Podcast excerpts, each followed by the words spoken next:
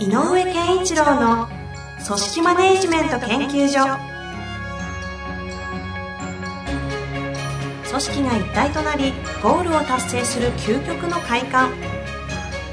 上場企業から中小企業まで延べ200社以上の支援を行った井上健一郎が組織人に関するあらゆる問題を分かりやすく解説します。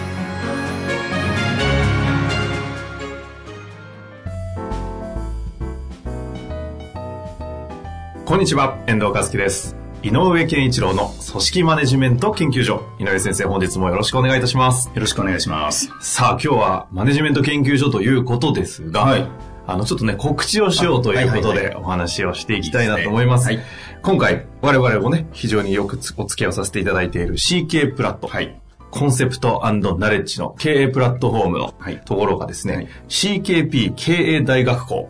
という中小企業に必要な経営知識を横断的に学べる場というのを6月からはい。スタートするそうで、はい。その中で今年ははい、今後はですね、財務だったりいろいろ営業だったりっていう話をしていくようなんですけども、今年はマネジメント、組織マネジメントに特化してやろうということで、井上先生と、マインドのプロの秋山城健二さん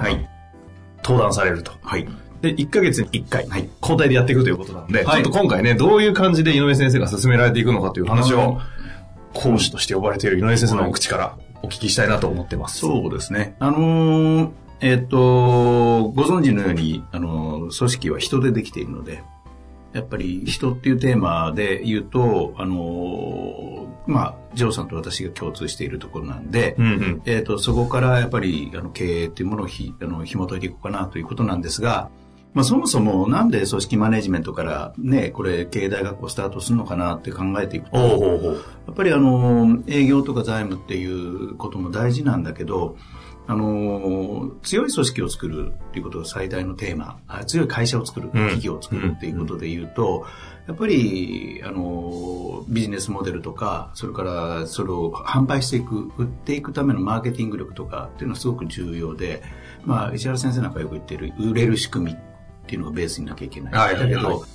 売れる仕組みだけで物が動くんではなくて、うんそこに、えー、と適切な行動を取る人がいないといけない。ビジネスモデルだけ強くてもね、機能しないですからね。だやっぱり、えー、と経営資源の人物金情報ってあるけれどもやっぱり人っていうことから始めないと,、えー、となんていうのかな組織のなんと幹ができないうんうんっていうのは根ができない幹ができないみたいな感じが出てくるので、はいやっぱり組織マネジメントっていうところから入っていった方がいい。それと意外と組織マネジメントっていうのがあのあんまりないのよね。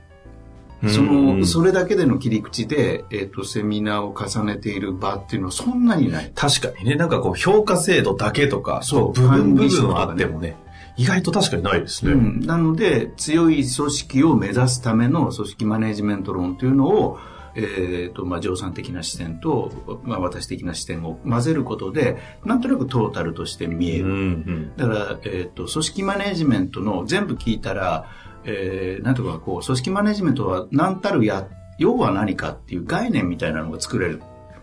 その12回を通していくと、でそこが入でると。多分、12回の中の持っていくものがそれぞれ違うと思うんですよ。人によって。受講者の方によって。で、なので、その人なりの概念ができる。うん我々は多分、ジョーさんも私も、ちょっと違う視点から概念を作っているので、はいはいそれを提示するんだけど、それをそのまま持っていくというよりは、あの、前回をできれば通して、組織マネジメント、自社における組織マネジメントはどうあるべきかっていう概念を作って書いてほしいなと。はあ、得意のね、井上先生の概念化能力を使って。で、その中で毎回、じゃあ評価制度ってどう、うちはどう考えるのか。はい。えっ、と、一般論としての考え方はこうだよと。だけど、うちはこうだ。っていうようなことで落とし込んで紹介していってもらえると嬉しいなっていうのがあるんですね。今回あの、第1回が強い組織と弱い組織の違いということで、1回目はね、井上先生が立たれるんですけど、はい。はい今ちょっとお手元にスライド一瞬見ちゃったんですけど、はい。はい。むちゃいいスライドだったんですが、ちょっとそのあたりね、せっかくなんで、はい。解説ちょっとだけね、全部喋っちゃうと、はい。皆さん来ないので、まあ、つまり強い組織って、えっ、と、ある意味ではこう、うん、じゃあ強い組織と弱い組織って何が違うかってね、あるんですけども、やっぱりこうね、あのー強い組織にあって弱い組織にないものは確かになんですかね。うんやっぱり大きな点は2つあって確実にしっかりとした仕事ができるっていうのがある。かつてで言うと再現性がある企業が強いって言われる。つまり、誰がやってもとか、常に同じ品質ができるとか、うんうんやらなきゃいけないことがしっかりとできる。っていうことと、それと、ただ世の中の変化もあるので、変化に対応できる。あ、その二軸。二軸だから逆に、これはね、あの、私は、まとまりとしなやかさって言ってるんだけどああ。まあ、対応力と、あれですか、うんなんか再現性みたいな。そうそう。あの、確実性、再現性。だからうん、こちらの、か、あの、いわゆる、健康たる、健康たるものうんと柔軟なもの。よー片付けのよ高さみたいな。この二つがないとダメだろうなと思うんですよね。ーなんか、相矛盾するものを両方持てと。持ていきなりハードル高いですね。でもこの二つがないと強い組織じゃない。はいはい。まあね、ポッドキャストのリスナーの方はね、この話、いろんなね、部分部分ではしてるので、なんとなく体感としてわかるんじゃないですかね。なので、さっき言った、じゃあ、どちらに自社は長けてるかとか、はい。自社はどちらが弱いかとかっていうのが見えるから、ええさっき言った自社なりの強い組織の作り方の概念を作ってほしいっていうのはそういうことうん。で、その大きな二大テーマがある。で、その、それぞれのテーマもまた全然違う分解していくといろんなことが起こる。それは、その、再現性で作っていくときと、時と柔軟性を柔軟。性のためのテーマは違う。例えば柔軟性の場合は自由だったりするけど、えっ、と、再現性の場合はルールの遵守だったりするわけですねはいはいはい。これって全然違うでしょ。そういう相反するものの要素をどう組み合わせるか。で、どの要素が自社にとっては必要なのかっていうことが、場面場面、あの、まあ、全12回の中で、場面場面を通して考えてほしいな。テーマとしてはその次がリーダーシップ、マネジメント、組織コミュニケーションの人間特性の捉え方とか。人材の活用配置とかっていろいろありますが、すべてはそこの強い組織の今言った再現性と、その柔軟性に向かってはい、すべてが話されていくわけですね。つまり、あの、平たい言葉で言う、さっき言ったまとまりとしなやかさのための、えっ、と、自分、自社における、えっ、と、施策はどこ、課題は何かっていうのは見つかるといいな。なるほど。井上先生としては、なんかどんな感じの対象者というか、方に学んできてほしいな、みたいなのありますか、イメージは？で、えっ、と、まあ、究極の強い組織の目的はどうなるかっていうのはあるんだが、えっ、と、あるんだがって言って、クエスチョンにしちゃうと分かりにくいと思うので、うん実は、えっ、と、ヒエラルキーがなくても動く会社にしとくといいのよね。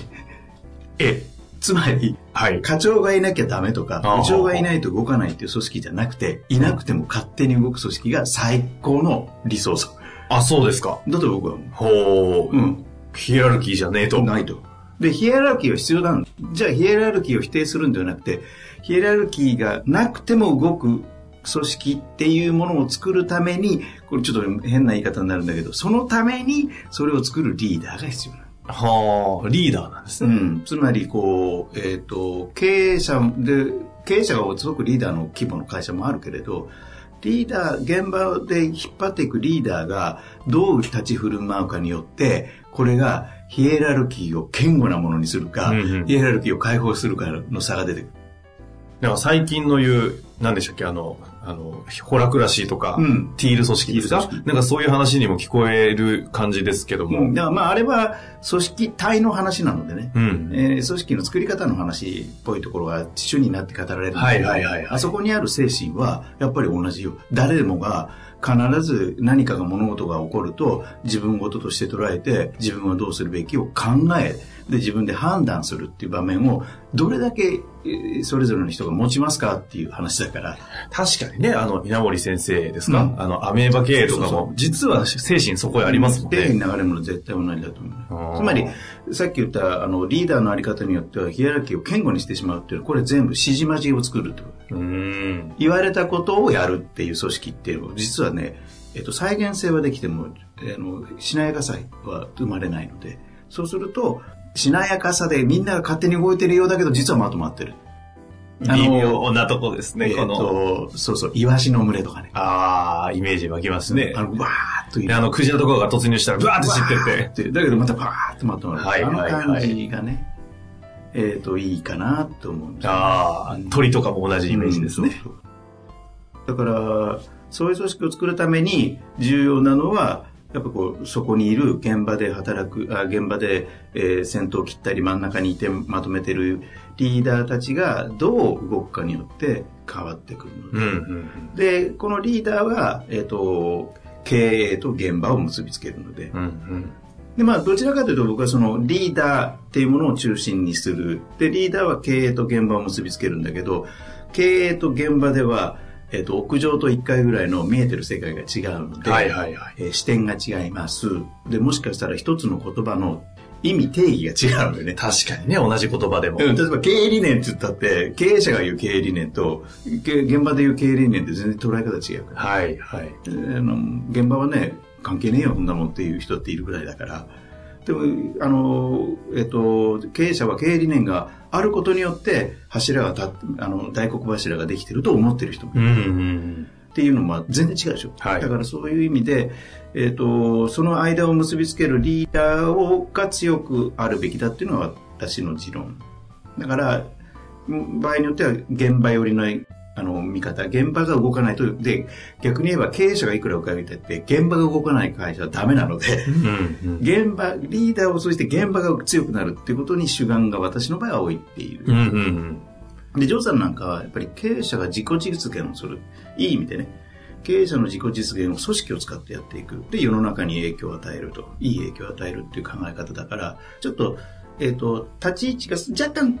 あの話、同じテーマでも違うことを言うかもしれないね。結構経営者寄りというか、うん、経営者目線、うん、経営者という当事者目線でのお話というのがね、多そうですからね。うん、逆に言うと、その社員とか働いてる方がその目線で彼らと経営者と、ある種別種族みたいなとこもあるので、はい、どういう形で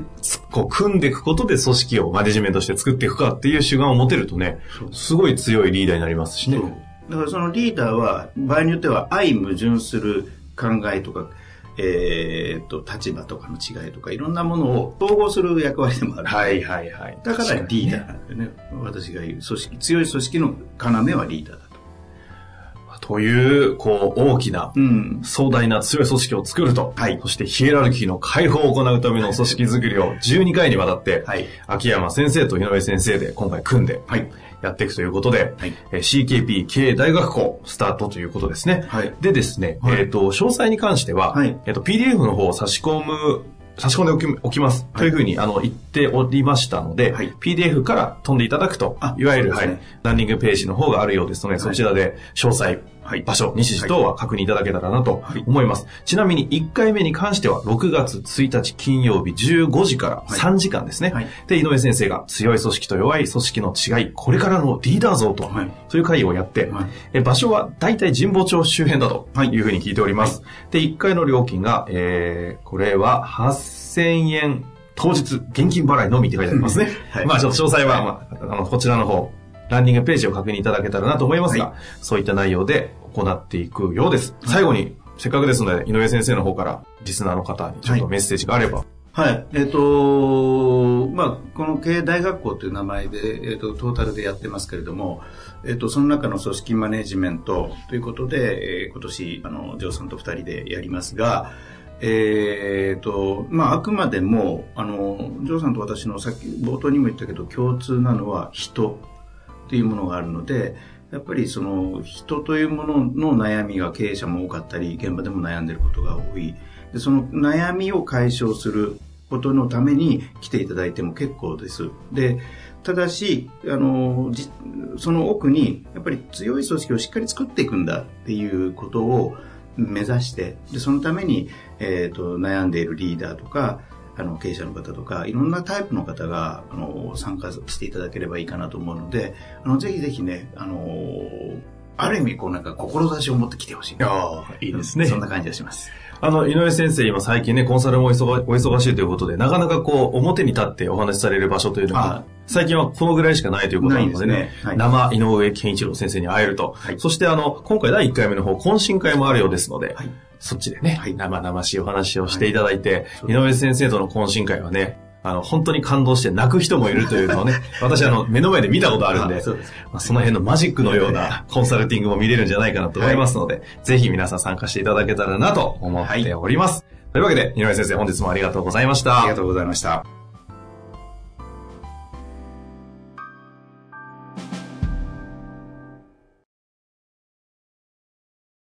本日の番組はいかがでしたか？番組では、井上健一郎への質問を受け付けております。ウェブ検索で人事明快と入力し、検索結果に出てくるオフィシャルウェブサイトにアクセス。その中のポッドキャストのバナーから質問フォームにご入力ください。また、オフィシャルウェブサイトでは無料メルマガや無料動画も配信中です。ぜひ遊びに来てくださいね。